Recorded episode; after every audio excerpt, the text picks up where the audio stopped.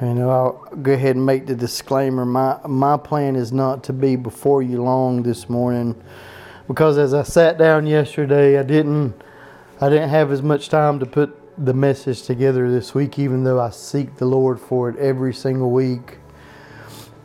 I sat down yesterday and I said, Lord, I said, you know, I've, I've labored for you this week, and I've, I'm not complaining by no means.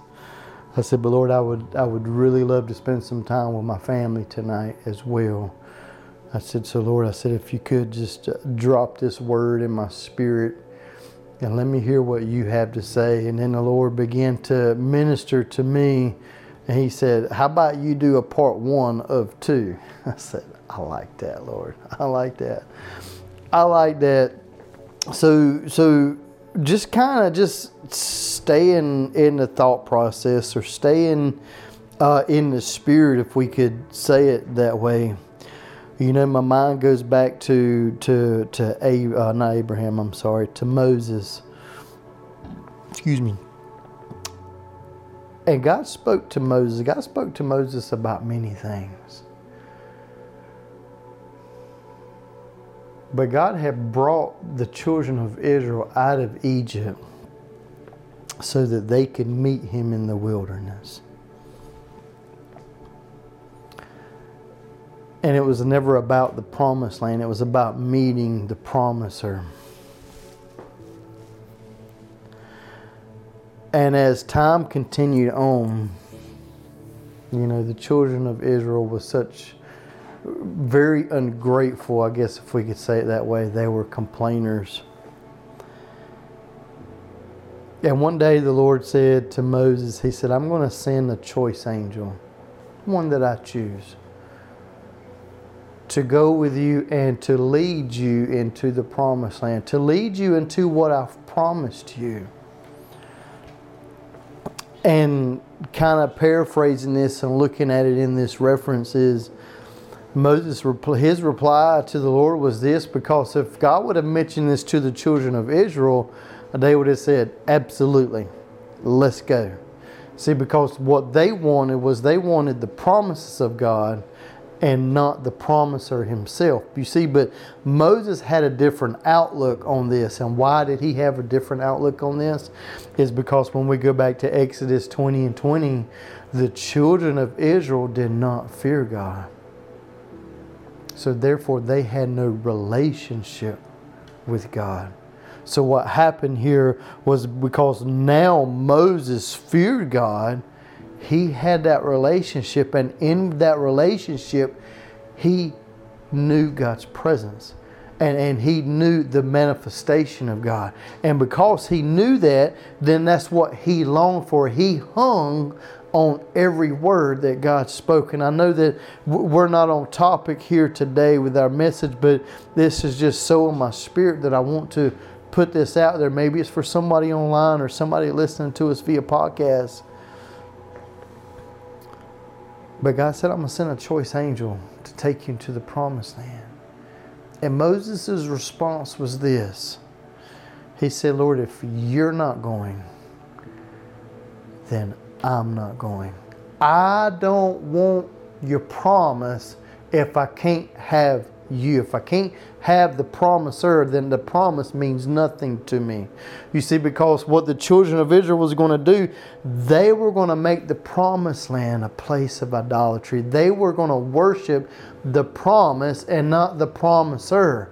And so many times we, we, we get confused. And Lord, if you'll just do this for me this time, if you'll get me out of this situation. And what happens in most cases for so many people is that they get through it, they get to the promise, and then they forget the promiser.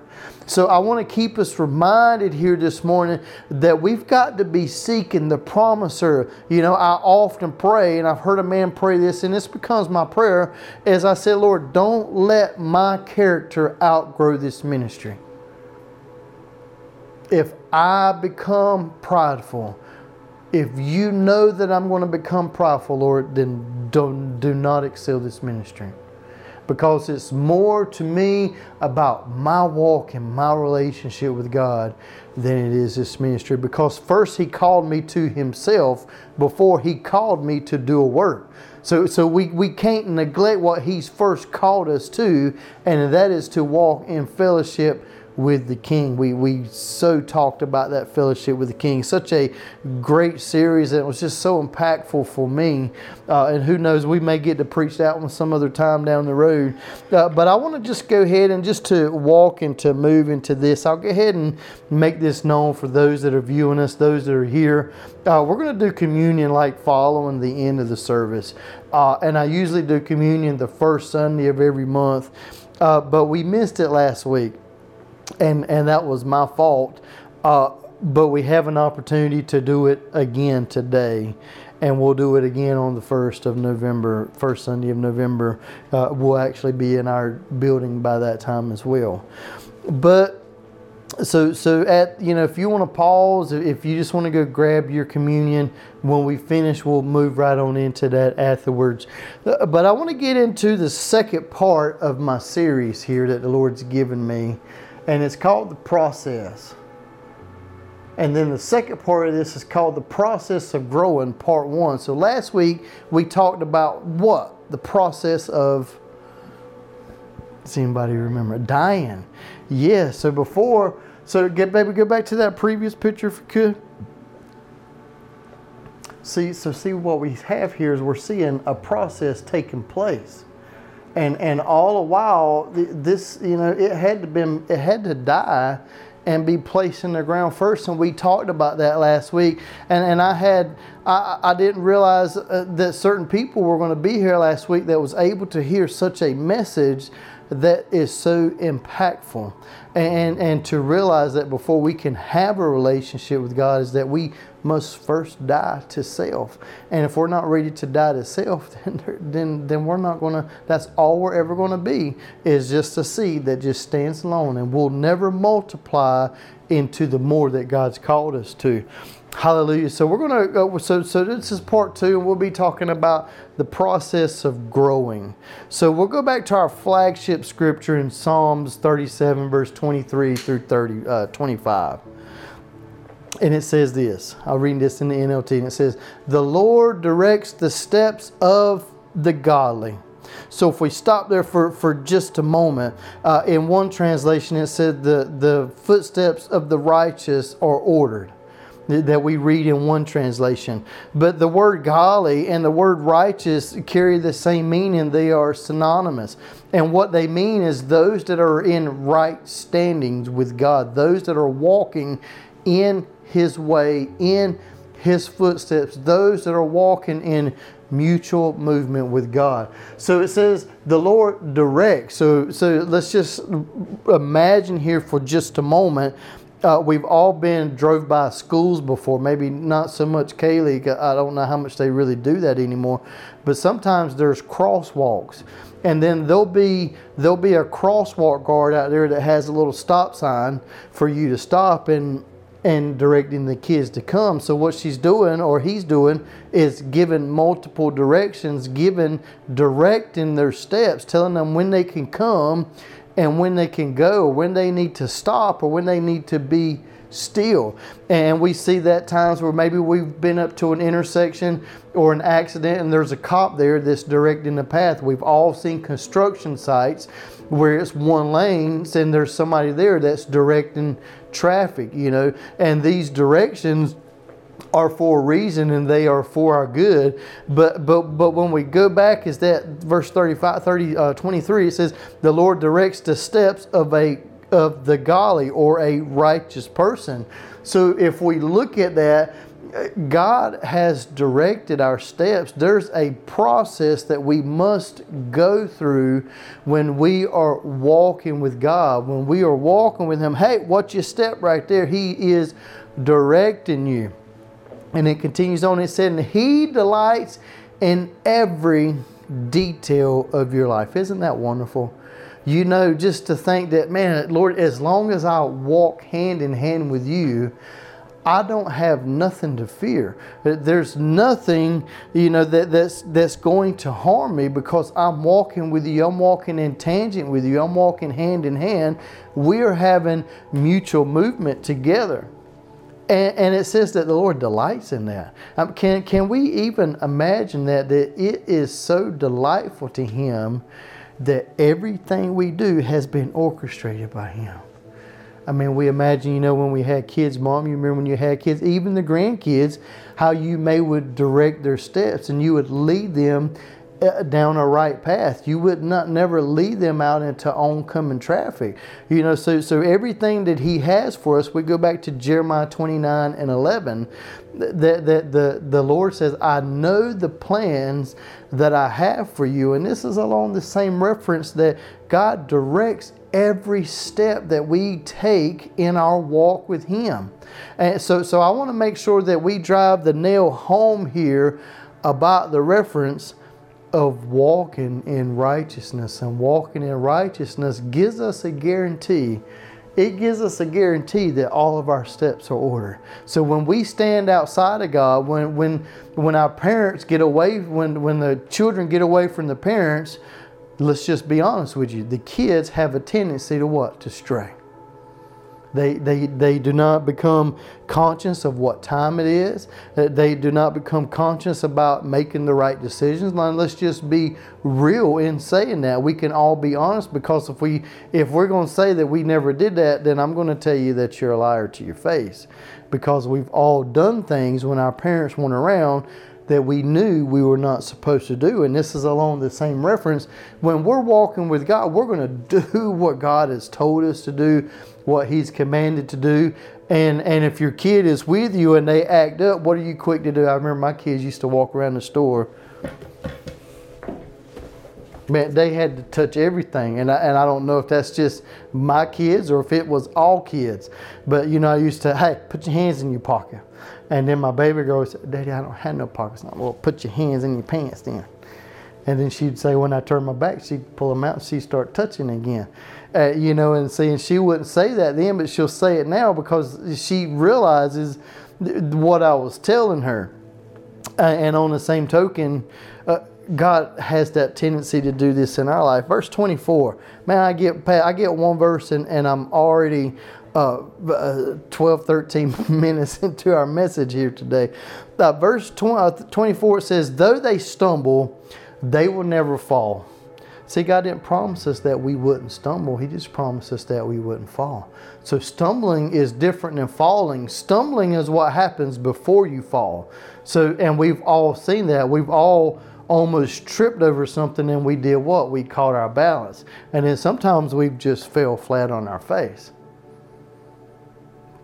and I don't fall as gracefully as I used to. How about you? I I have a tendency to fall a little bit harder. But God again here again God promises that as long as we walk godly that we're not going to fail. We can see this in in uh, I believe it's Second Peter chapter one as well, that if we walked in these ways that we wouldn't fall. So it says, "Once I was young, and now am old." Yet I have never seen the godly abandoned or their children begging for bread. And, and I take this very seriously as I pray every day over my kids that, that God, as long as I'm walking righteous, as long as I'm walking the path that you've called me, as long as I'm walking the path that you've laid before me, as, as long as I walk and labor in everything that you've commissioned and called me to, then my kids, my kids will never have to go lacking for bread, for food, for needs, for what's needed. So, so we go back to this and we talk about this is is what is the process? So just to really break this down, I forgot that I even created a slide for that, baby. You are so good. But a process is this a series of actions or steps taken in order to achieve a particular end or a goal.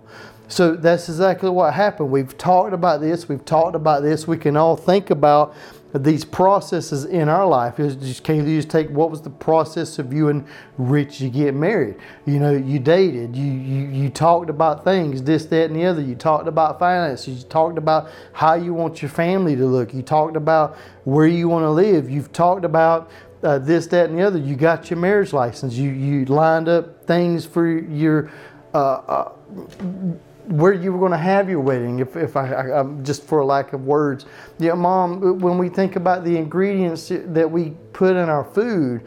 Uh, I like to relate food with you because I, I, know you used to really be a lover of, of cooking. Um, maybe not as much now, and that's fine. You just enjoy everybody else's cooking uh, when you can or, or if you can. Um, but me, I love the labor of cooking, you know, and, and just like the Lord blessed us in our plate sale over the weekend, and thank you for those that have participated in. I'll just make that public here. But there was a process that took place you know and and all of these all of these things had to take place before what before i could achieve a particular end or goal and so i will say that in a lot of times that this process is labor intent you think about having a kid well it's labor intent but the end of it is what? Is joyful. It brings you so much joy.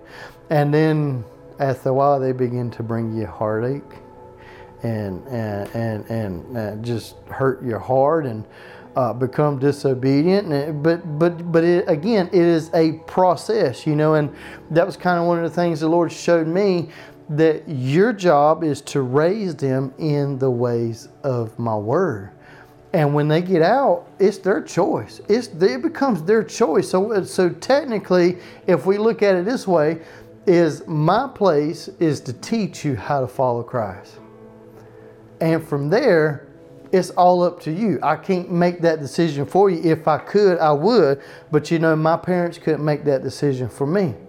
And you can't make it for your kids and you can't make it for your grandkids. It, that's just the beauty of making that decision. And but we know everybody's not going to accept the Lord.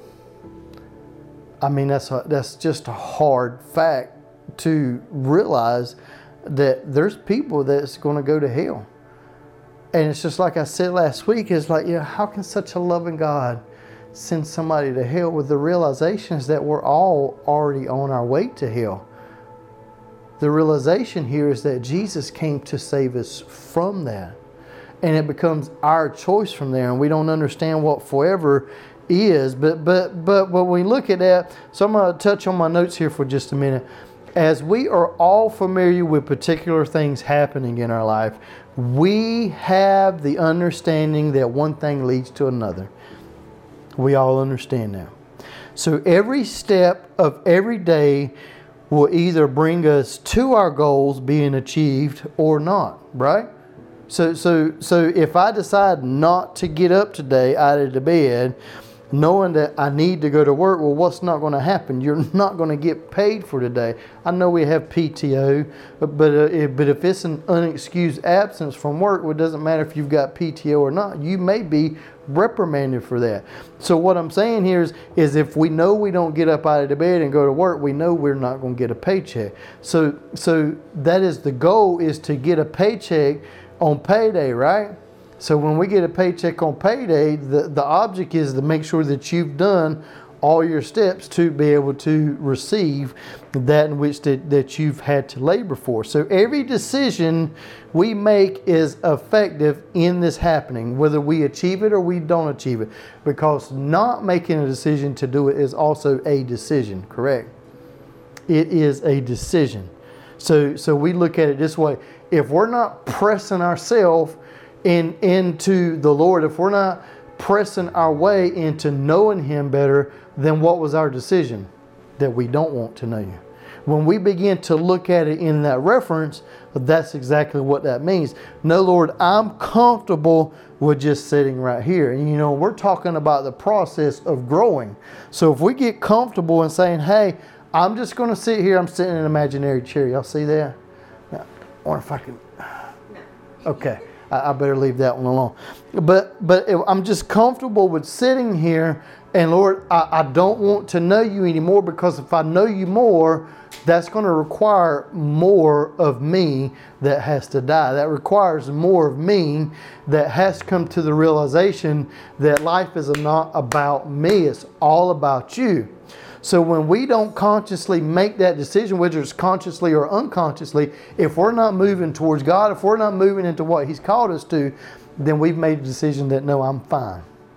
I'm fine. And that's a hard pill to swallow, but that's just the reality of it. Because if I say, hey, go clean your room, but if you just go and sit down and lay down in your bed, well, what happens? You really ultimately told me is I'm not going to clean my room. So, and what becomes of that? Well, you know, I, I was always strict. I was I was strict on my kids, um, you know, and I've apologized to my kids about a lot of things, but that's neither here nor there. The reality is, is if you decided not to do it, ultimately you told me I don't want to do it. So that becomes the very same thing that we're telling God when God's calling us to more, and we decide not to do it. Well, then what do we do? We were disobedient. And we know that God can never bless disobedience. What happened to King Saul? He went and did 99% of what God told him to do. He said, Destroy everything, all of the children, destroy the king, destroy all the animals. And what happened? Saul came back with some sheep and some lambs and the king as prisoners.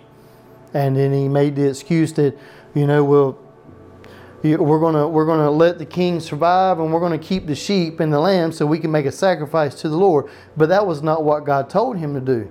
God told him to destroy everything, and because he didn't do that, he was 99% obedient to what God told him to do.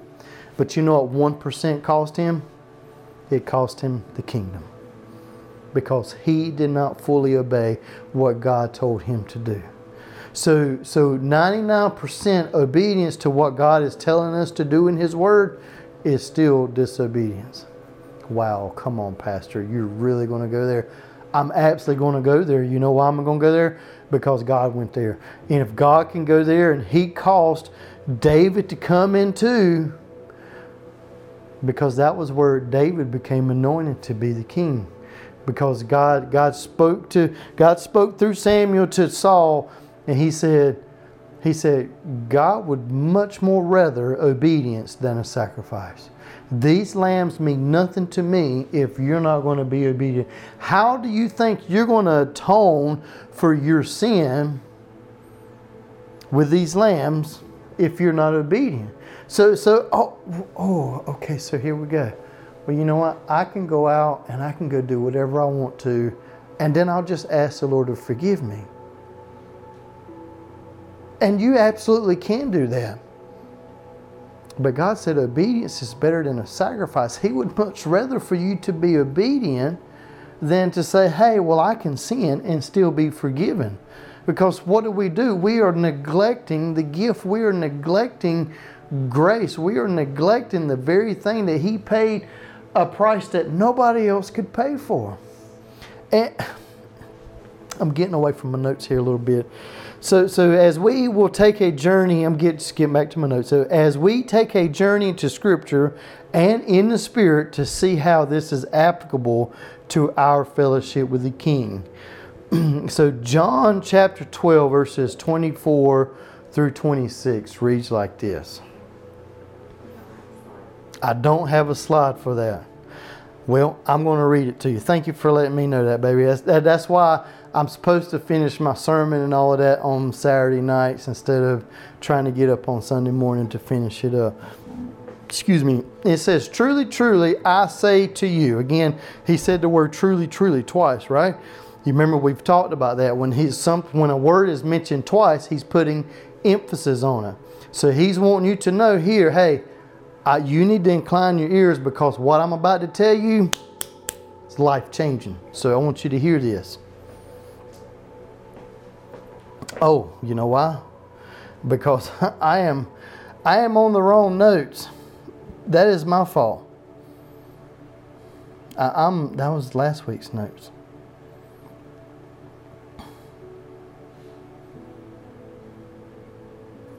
Let's try this again.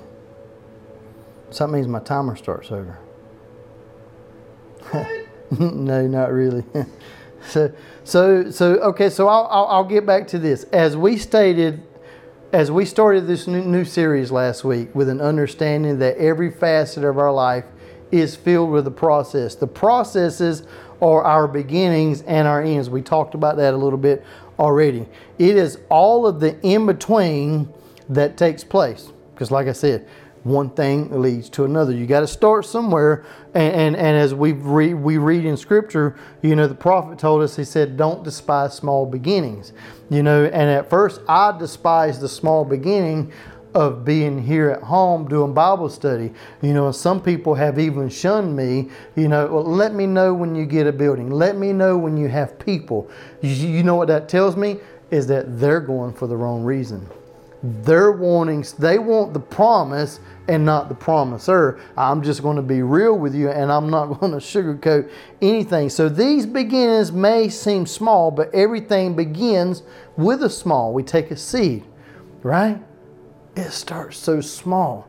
And, I'm gonna deviate from my notes a little bit, and I'm gonna try to I'm gonna try to be conscious of my time here because I didn't go back and change it. But but to, but a seed starts out small. And what did Jesus say about a, a, a seed? Only other than just dying, it, but it talked about the grain of a mustard seed. If, if we would have faith, the grain of a mustard seed. So what happens is a mustard seed is not a tree; it's a plant. It's like a shrub but it is the largest of all shrubs that, that looks so big that it looks like a tree. And that's the thing is that it's not the fact that it's the smallest seed in the world because there's smaller seeds, but it was the smallest seed that becomes something so much bigger that it can be mistaken for being something else. And that is what God wants to bring that faith out of us that if our seed may begin small, but what happens if we believe Him? What now? What do we see through the plate sale? God did twice the amount of money than what we needed it to to take place, and and I couldn't have done that. But God told me, He said, I need you to believe me for more so that I can do the more that I want to do, not just in your life, but in your ministry. So so these beginnings may seem small, but they begin with small. So last week we placed emphasis on dying. We talked about what dying has to look like, and we know that dying is not is is not a part of the process that can be skipped or denied, because that's that's phase one. It has to take place. Remember, we talked about that seed has to die on the outside. It has to dry up before what's on the inside can come out and what's on the inside has everything that it needs. Everything that's on the inside has everything that it needs to be what it is supposed to be on the outside. But it can't be that unless the, the original shell. What's our original shell? This fleshly man. He's got to die first before what God has placed in us can come out and be everything that He's created it to be. So once we have died to self and the ways of this world, we can now begin the process of growing. So during the growth process, the seed will undertake a desire for water. And we can so clearly see this in Scripture as well. So now you can turn with me to Matthew Matthew chapter 5, verse 6. Now, here we are. We're in the Beatitudes. Anybody ever heard of the Beatitudes? Or it's called the Sermon on the Mount. And this is this was the this was how the message or blessed are those. Blessed are those. Blessed are those. So so what happens was was was Jesus began with these emphasis here, but I'm going to skip to verse number 6 on this because that's what we're talking about. And it said, "Blessed are those who hunger and thirst for righteousness, for they shall be filled. Did it say they might be filled? Said they shall be filled. What does shall mean? It's going to happen. It's going to take place. I know that's not a word that we use a lot no more. Shall, thy shalt clean your room. You must clean your room. This is going to take place. This is going to happen. This is come, going to come to fruition so as we go to the next slide and we and we look at these two words that he talked about was hunger and thirst, right? So here's what hunger means. Now when I looked this up in the Greek, this is exactly what it means. It means to be or to become in need or want for food. Especially when experiencing hunger pains. So if we just stop there and don't even worry about this next part because I want to highlight on this. How many of us has like I mean, like, truly been hungry before. I mean, like, You you hadn't ate all day. You've labored. You've just been so busy that you haven't had time to eat. Have we been there before? Stomach just goes like maybe somebody's doing it right now. I thought maybe it was the dog. but but the reality is is, is this you know I, I, I, can I can say that I've experienced this. And you know when I experience this the most? When I'm telling my flesh that I'm not going to eat. So what do you mean? So what are you saying pastor? On a fast. On a fast. There's uh, one of the last times that I did an extended fast outside of our annual fast that we do once a year our 21 day fast several years ago I did a four day fast with no food and day one was like food looked the best it has ever looked to me in my whole life. And my stomach would just begin to.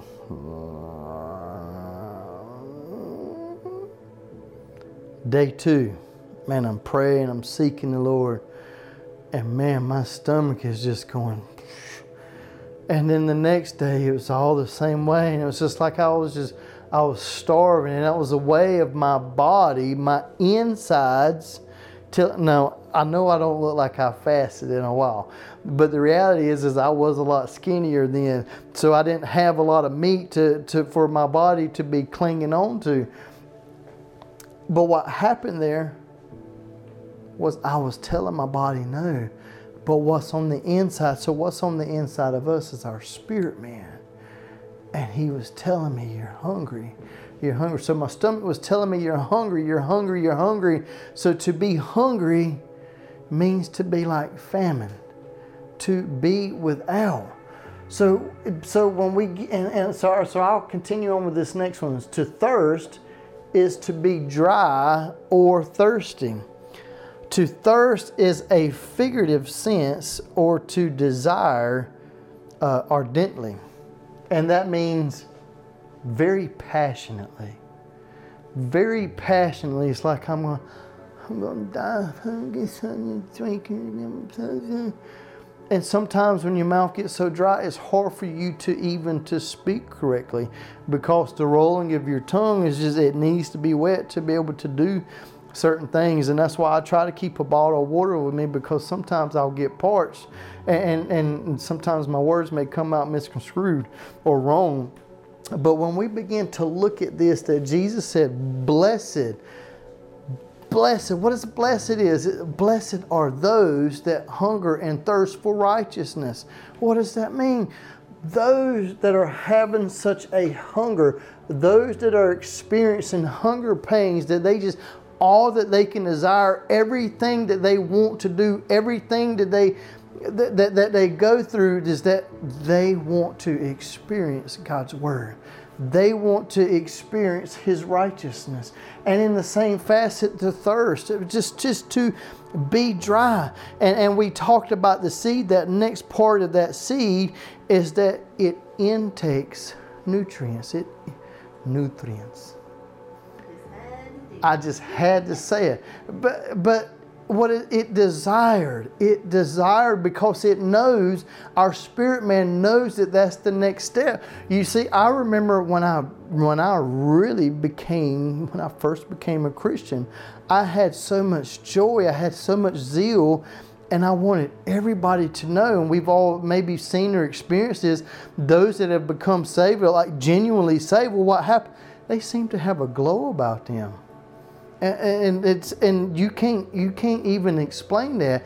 But but just that reality is how hungry i was for god's righteousness. So what what i do i would spend day in and day out. I'd work i'd come home i'd go upstairs i'd get in my bible and i would just read and i'd fall on my face and i'd seek god. And i remember you know this is no no punt against my wife or my kids but sometimes it would be hey what's dad doing Daddy's reading the Bible.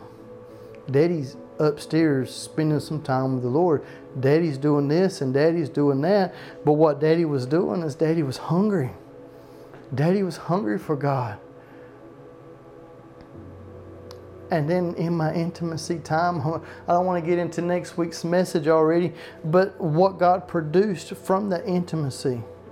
But when we're hungry for God, when we're thirsting for Him, nothing else matters. What did we not just talk about that with Moses this morning? He didn't want the promise, he wanted the promiser. So, so it, do, it doesn't matter what everything looks like. We want the promiser. And, and those that want the promiser, are going to find him when they're thirsty and when they're hungry. It doesn't matter that, okay, well, now I'm out of the valley and I'm back on the mountain. Okay, God, I don't need you no more. But it's needing God in the valley and it's needing Him on the mountaintop. It's needing Him on the way back to the valley and back on the way up to the mountaintop. You're needing Him in every facet of your life, and you would never dare exclude Him from anything. Let me continue here. So, as we read this list, of characteristics that God will bless because this is His nature as well. We were talking about the Beatitudes. Go read it in Matthew chapter 5 sometime. It's only like the first six, seven, eight verses, maybe nine verses. Talks about these characteristics that blessed are those. So these are characteristics that God displays. This is what our spirit man longs for. So we can see that hunger and thirst are a promise that shall be fulfilled as we look intently as what Jesus called and described as one who is perishing. One who is perishing is the one that's really seeking after Him, realizes that nothing else that I have matters because all I want is you. All I want is you. It doesn't matter how much money I got. It doesn't matter that me and my wife are back together. It doesn't matter that my, my kids are happy now. It, none of that matters. All that matters is my walk with you. And that's only going to happen if we thirst and hunger for His righteousness. And, what I'm trying to do is I'm trying to drive home here that it doesn't matter what it looks like at home. It doesn't matter what our bank account looks like. If we are not pursuing this, if we are not pursuing His heart, then all we're looking for is a promise to be fulfilled. Let me continue on here. So the one who feeds and consumes as though their life depends on it. And that's what thirsting and hungering is. My life depends on me having food and me having water. And I'm not talking about uh, just enough to get by, but I'm talking about my whole world depends on His righteousness, me pursuing Him so as I sit here and I reflect back on at the revelations that God gave me some some years ago about this reference, and I want to share these two with you. These are two things that God has ministered to me about thirst and hunger for His righteousness. Number one was this: not everyone who sits at the table is hungry. Not everyone that sits at the table is hungry. I want you to hear me on that. Not everyone that sits at the table is hungry. Okay, Pastor, help me out here. Can, can we go a little bit deeper on that? I'm so glad you asked. So, what are some of the reasons why somebody that sits at the table isn't hungry? I'll give you three. I'm going to give you three here on that. Number one, a reason why somebody that sits at the table that is not hungry or not everyone that sits at the table is hungry. Number one reason is because they're not really hungry. How many times have we just sat down at a table because it was family time and it was time to eat dinner? But we just, you know, pick up our food or just have conversation, but we're not really hungry. And, sometimes our parents or the person we're with, they're like, you know, when they finish eating, like, man, you didn't eat nothing. You didn't touch your food. We've heard that before. We've said it before. Well, what happened was they just really weren't hungry. So everyone that says they're a Christian, oh, let's just be bold about this. Everyone that says they're a Christian isn't hungry for the Lord. Everybody's not hungry for Him. So uh, that's just point blank. Y'all ready for, for, for number two here? Number two is they're a picky eater. Oh, we've all seen those before, right? Some people don't like their food to touch. I, I get that. I don't know why it all goes down and mixes together, anyways. But some people, man, I'm not going to eat no liver. I just can't. I can't bring myself to eat that. So, what really tells me there is that they're not hungry again. Because if you're hungry, you'll do what? You'll eat anything. You, you take a homeless person that haven't ate all week, and then we ask ourselves the question, I can be I cannot believe they're eating out of the trash can people's leftovers. That people's already put their mouth to, that they've ate, drinking out of somebody else's bottle, et cetera, et cetera, et cetera. I can't believe that they're doing that, but what does that symbolize? They're hungry. So it doesn't matter what they look like, it doesn't matter what's presented for them to eat because why? They're hungry. So when we display that very same thing and we don't become picky, oh, for God so loved the world that he gave his only begotten Son, that whosoever will believe him shall not perish but have everlasting life. I like that verse. Verse 17. I did not come into the world to condemn the world because the world was condemned already. Oh no, I don't like that one. I don't like that one. I don't like the fact that I was I'm already on my way to hell. I don't like that one. So you know what? I'm, I'm gonna I'm gonna just skip that verse and then I'm gonna go to the next one. Now, I can't quote the next one, but I can read it to you. But you're seeing what I'm saying, right? There's people there's people that read. So the question is, is on this is do you believe what you read, or do you or do you believe what you read? Just change two words around, right? Do you believe what you read? In other words, everything that you read, do you believe it to be God's word? Do we believe it to be God's word? Or do we just read the parts that feels good to us, the parts that tickles our inners? Are we that kind of people? Here's here's a here's a third reason why some people why some people that sit at the table aren't hungry. It's because they're sick. How many of us has ever been sick, maybe with the flu or just with something, and you caught a, a smell of something, you sat down to eat? I remember like when I had COVID, and it was like it, I, I was sick, I could not eat. So sick people have a tendency not to eat, right? How many of us have been sick before and our appetite has just not been there? Excuse me. And that's exactly what happens is that when we're sick, we don't want to eat. So looking at a steak looks like eating a leather shoe. Sometimes when you're sick, that's exactly how your your your person feels is that th- this is not desirable to me. So so when we look at the reference of being sick because being sick can lead us to a process of dying. And, and when we begin to think about that, Romans chapter 6, it said, For the wages of sin is what? Is death. But the gift of God is eternal. So, so, so, so there's a certainty of death that the wages of sin. So when we're sick and we're not eating, when we're not consuming, when, when we're not hungry and thirsty for God's righteousness, well, then we can have a tendency to become sick. You know, when we don't eat like we're supposed to, we can have a tendency to become sick. Uh, you know, I know there's certain things that my wife can't eat, and when she eats those certain things, her body feels a certain way, and she begins to feel sick on the inside. And some people uh, uh, are, are like that. You know, and we pray we pray for every day. But but regardless of what what I'm saying here, is that when we don't consume what we need to be eating, we have the tendency to become sick. Second thing, the second revelation, and I'm getting close here, second revelation that God gave me about being hungry and thirsty for His righteousness is God asked me one time what hunger and thirst look like. Well, He didn't ask me because He didn't know the answer. I mean, he's just kind of sitting there and I'm scratching my head. Okay, Lord, well, you're asking me a question. I'm hoping you give me the answer because I might not have the right answer. So I need your answer. So here's what he said. And he didn't answer me because I didn't know the answer or because he didn't know the answer, but yet so that he could enlighten me. He followed up with this answer Hunger and thirst can be recognized by those who are still eating. Hunger and thirst can be recognized by those who are still eating. So, those that thirst and hunger for righteousness, just because they ate, doesn't mean that they're done eating. Uh, okay, can you give me an example on that?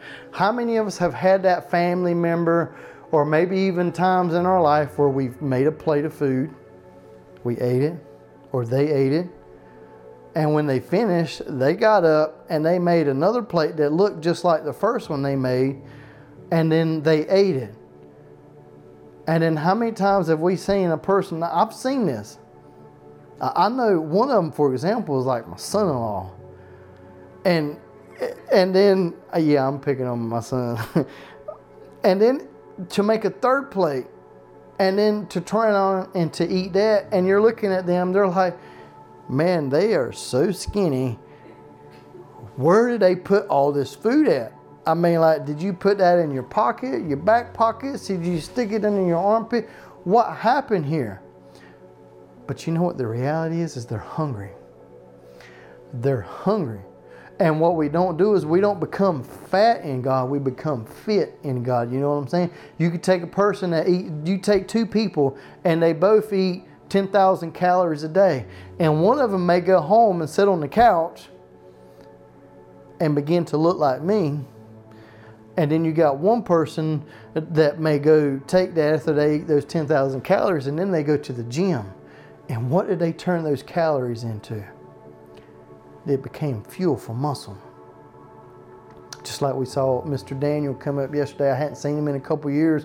I know that he had started working out a little bit, but by the time he walked up, I'm like, good gracious, son, why are you flexing on me? I'm not trying to, Mr. James. Stop. but but but that's what happens is we can do one or the others. We can take what we're hearing every Sunday and we can just go sit on the couch and become a couch potato, or we can get in the gym and we can go through life, all these obstacles that we're facing every day, because what God has given us here, He's given us our tools that we need to be all that He's called us to be and not to become a couch potato. God has called us to so much more than just sitting on the couch. He's called us to so much more than just hearing His Word preached every Sunday. He's called us to so much more when there's so many lives that are in the balance. Let's just be honest with you. Let, us be honest. I don't want nobody to raise your hand, but I'm going to do it myself. When's the last time you went to your neighbor and witnessed to them? When's the last time you saw an old classmate and you witnessed to them? When was the last time you saw an old coworker and you witnessed to them? How many times have you been salt and light to people that you know or don't know? Let's just be real. So, so the proof is, is in the pudding a lot, and I just wanted to give you some things to think about here.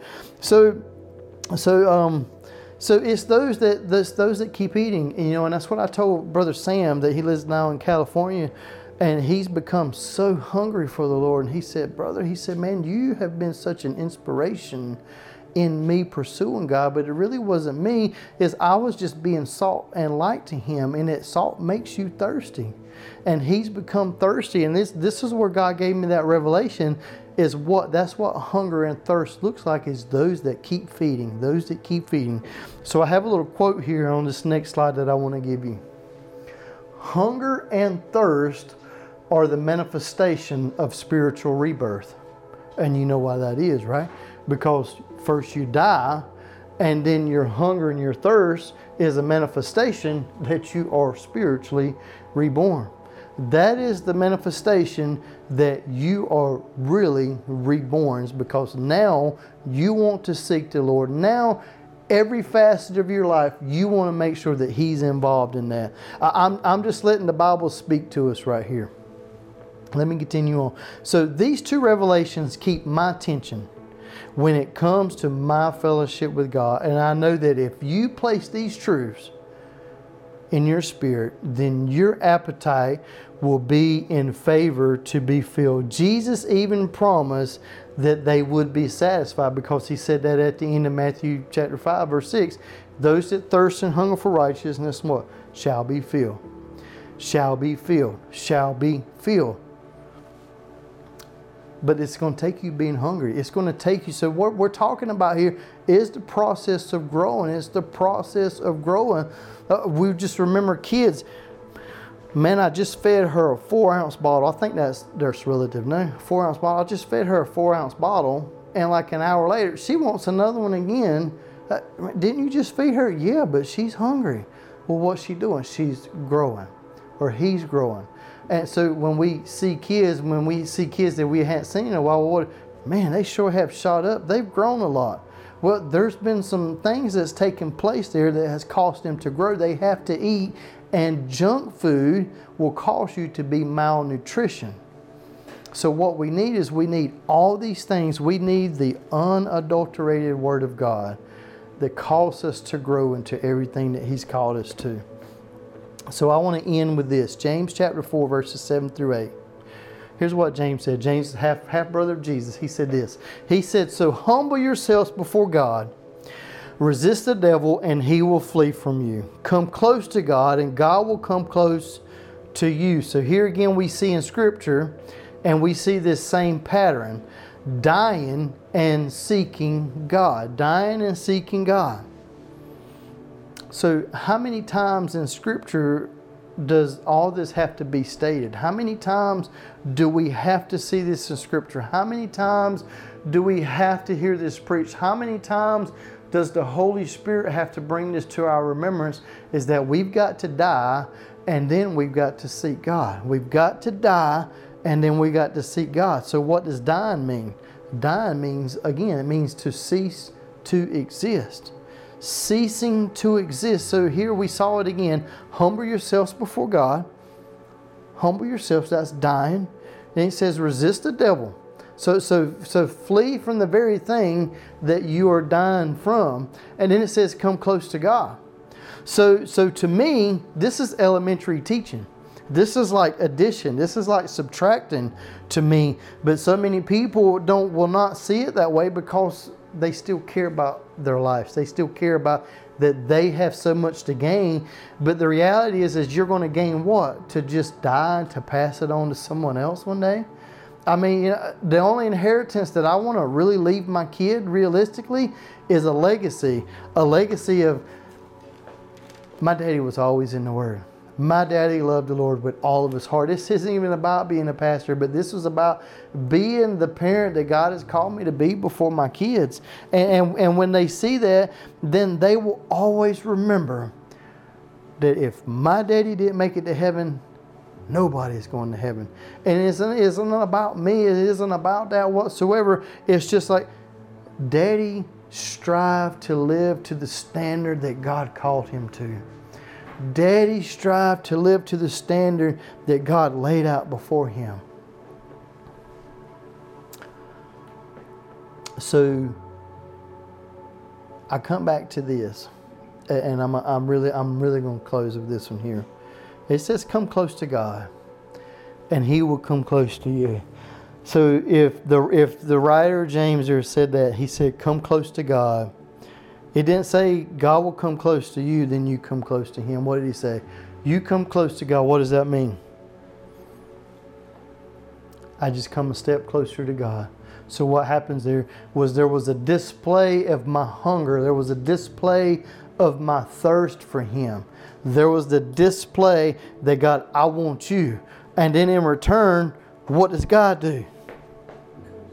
He comes to me. He takes a step closer to me. So what is what does that tell me is that I am the one that decides how close I walk with God.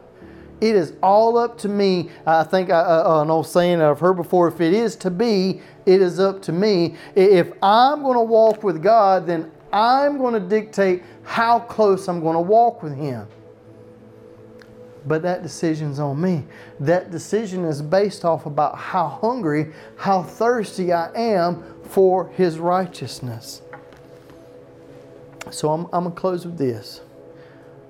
Let what, let what is inside of you come out and be everything that it was created for. Because we talked about this, that that very next thing after that seed dies is it does what? It absorbs water. It begins to feed. And as we begin to feed, as we begin to dive into God, and then we begin to dig into His heart, as we begin to look for all these truths that become life changing for us, then, then what's on the inside, and we're going to begin, we're going to, we're setting the stage up for next week, is what's on inside is going to begin to flourish. It's going to, it's going to do what? It's going to turn inside out it's going to turn inside out. So what happens is the inside is going to come out. So when we become hungry, when we begin to absorb everything that God has for us, everything that He's speaking to us, then we can transform into something so much more than what everybody has always viewed us at. Let me pray with you today. Dear Lord, we just thank you today, Lord, for your love, your mercy, your kindness. Lord, as we continue to stay reminded, Lord, about dying and dying to self and dying to the things of this world and dying to sin. But Lord, now that Lord, now that we've come to a realization, Lord, that we've got to be hungry for you, because you told us, Lord, come close to you, and you will come close to us.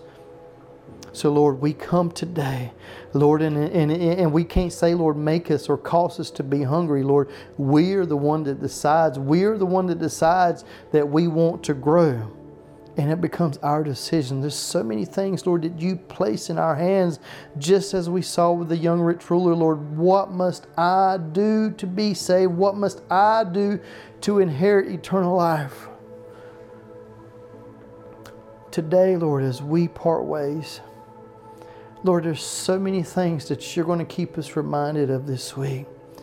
Lord, that you're even going to place the challenge, Lord, for us, Lord, to maybe even turn the TV off and to get into your word that as we wake up in the morning, maybe we'll get up 30 minutes earlier just to seek you. Maybe we just maybe we just get in that hiding place, Lord. Maybe we just begin to speak to you while we're making our coffee, while we're making our breakfast, Lord. That we would just begin to speak to you on our breaks, Lord, this week. Lord, that we would display this hunger, Lord, that it was never about the promise, Lord, but it's about the promiser. So, Lord, today, I ask, Lord, that you would keep us reminded, Lord, that you desire fellowship with us. Bless those, Lord, that are viewing us, those that are listening to us, Lord, that you would do the very same thing in their life, Lord. That there's so much that you want to do for them and in them and through them, Lord, must begin with their hunger, must begin with their thirst. Lord, we praise you, we thank you for it, and we give you glory for it those that are still here with us, I, if you got your communion cup, I'd just like to take a few moments and do a little bit of communion if we could this morning. Maybe you can pause this. Maybe you can uh, go get your, your bread and, and, your, uh, and your juice or whatever it is that you may use. You know, but this is just a part, not just in a service, but in our everyday life because Jesus said, Jesus said this he said, Do this in remembrance of me. What do we do when we remember something? We reflect back, right? To remember just means to recall or to reflect back on this. And as Jesus did this, Jesus did this right before he was going to the Garden of Gethsemane. What happened at the Garden of Gethsemane? Jesus was going to be taken into captivity and he was going to face his persecutors. And then at that point, he would be placed to death. And what was he going to be placed to death for? For our sins. For, for our sins. You know, and, and as you can work your way through the, the, the top wrapper or those that may be with us, maybe you got your own communion cups. And I pray that you, if you don't, you can order these things online. They're not that super expensive.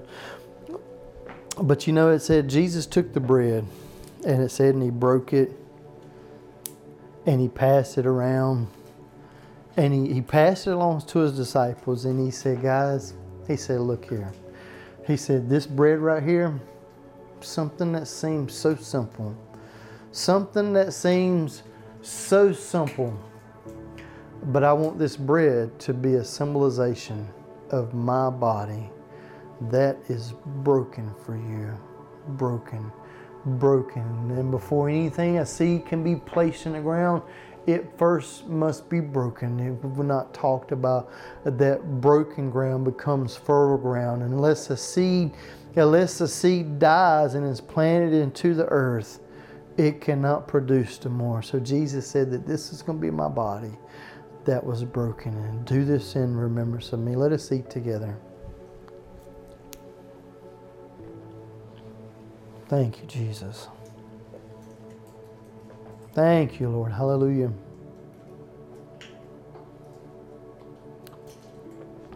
And as you work your way through the second part of this wrapper, You know, it said when Jesus took the, the cup or the chalice, and he said he passed it around, and for time's sake, we don't have time to pass a cup around and for everybody to drink from it. So, to make it convenient, we have these cups. He said, Look, guys, this is my blood. This is my blood. And we've all been cut before. And we've seen whether it's from shaving our legs or shaving our head. And we've seen, we've cut ourselves. Maybe it was with a kitchen knife while we were cutting meat or vegetables. And we've cut ourselves. Maybe we've cut ourselves while we were washing dishes. But what happened was that as the skin was broken, it begins to bleed. But it can't, it can't bleed unless it's broken first. So why do we think that God broke the bread before he even mentioned the blood? But he said, hey guys, like, this is my blood. That is for the remission of sins. What does that mean? It is the full price paid up front. It's paid for. Your sins are forgiven of you. He said, But I want you to partake of this, to remember, to remember that if it was not for my blood, there would be no remission. There would be no forgiveness of sins. So, somebody that would be so precious that that would give every bit of everything that they have to give us this, to cover it up, how could we ever take lightly His love for us? But He said, Do this. Do this in remembrance of me. And it said, he said, and after they drank, he said they blessed it. So let us partake together and then we'll bless it.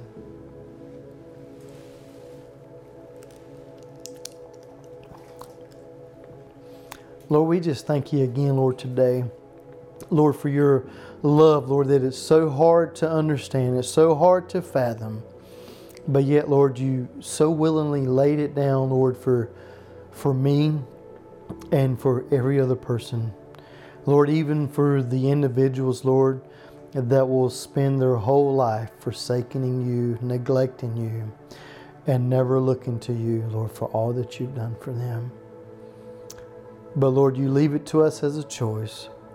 Lord, and as as I personally, Lord, I, I make that choice, Lord, to not just serve you in private, Lord, but to serve you publicly, Lord, to make your name known everywhere that I go. Lord, bless us as we part ways, Lord, here today. And we praise you and we glorify you in Jesus' name. Amen. Amen.